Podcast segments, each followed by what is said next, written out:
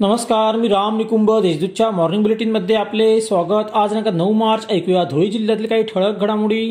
धुळे शहरातील चाळीसगाव रोड चौफुलीवर एकाच मारहाण करीत लुटीसह पोलिसांवर हल्ला करणाऱ्या दोघा सराईत गुन्हेगारांना पोलिसांनी बारा तासाच्या आत जेरबंद केली. त्यांच्याकडून मोबाईलसह रोकड हस्तगत करण्यात आली. दोघे सराईत गुन्हेगार असून त्यांच्यावर विविध पोलीस ठाण्यात वीस गुन्हे दाखल आहेत.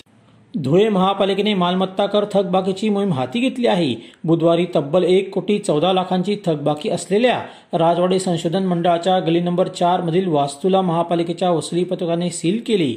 त्याचा फटका भाडेकरू असलेल्या बँक ऑफ महाराष्ट्राच्या शाखेला बसला. त्यामुळे बँकेचे व्यवहार ठप्प झाले होते. साक्री तालुक्यातील टिटाणे खोरी पेटले दुसानेसह काही भागात सोमवारी अवकाळी पाऊस व गारपीट झाली. त्यात शेतकऱ्यांचे मोठे नुकसान झाले आहे. त्याची जिल्ह्याचे पालकमंत्री गिरीश महाजन यांनी पाहणी करीत तेथील शेतकऱ्यांशी संवाद साधला.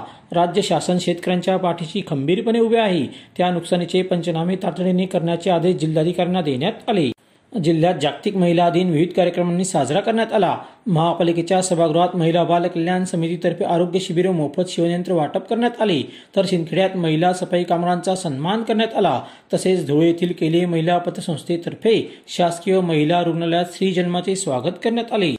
कामाचे बिल मंजूर करण्यासाठी शासकीय विद्युत ठेकेदाराकडे पाच लाखांची मागणी करीत तडजोडीअंती दोन लाख स्वीकारणाऱ्या वीज कंपनीच्या दोघा बड्या अधिकाऱ्यांना रंगेहात पकडण्यात आले. धुळे सेवेच्या पथकाने बुधवारी सायंकाळी ही कारवाई केली. या प्रकरणी दोघांवर गुन्हा दाखल झाला आहे. या कारवाईमुळे एकच खळबळ उडाली आहे. वित्त विभागाचे व्यवस्थापक अमर खोंडे व उपव्यवस्थापक मनोज पगारे अशी दोघा लाचखोरांची नावे आहेत. अशा त्याच्या ठळक घडामोडी सैसरत्म्यांसाठी वाचत राहा दैनिक देशदूत व आत्म्यांसाठी भेट that W W W dot Deshdoot dot या संकेतस्थळाला. धन्यवाद.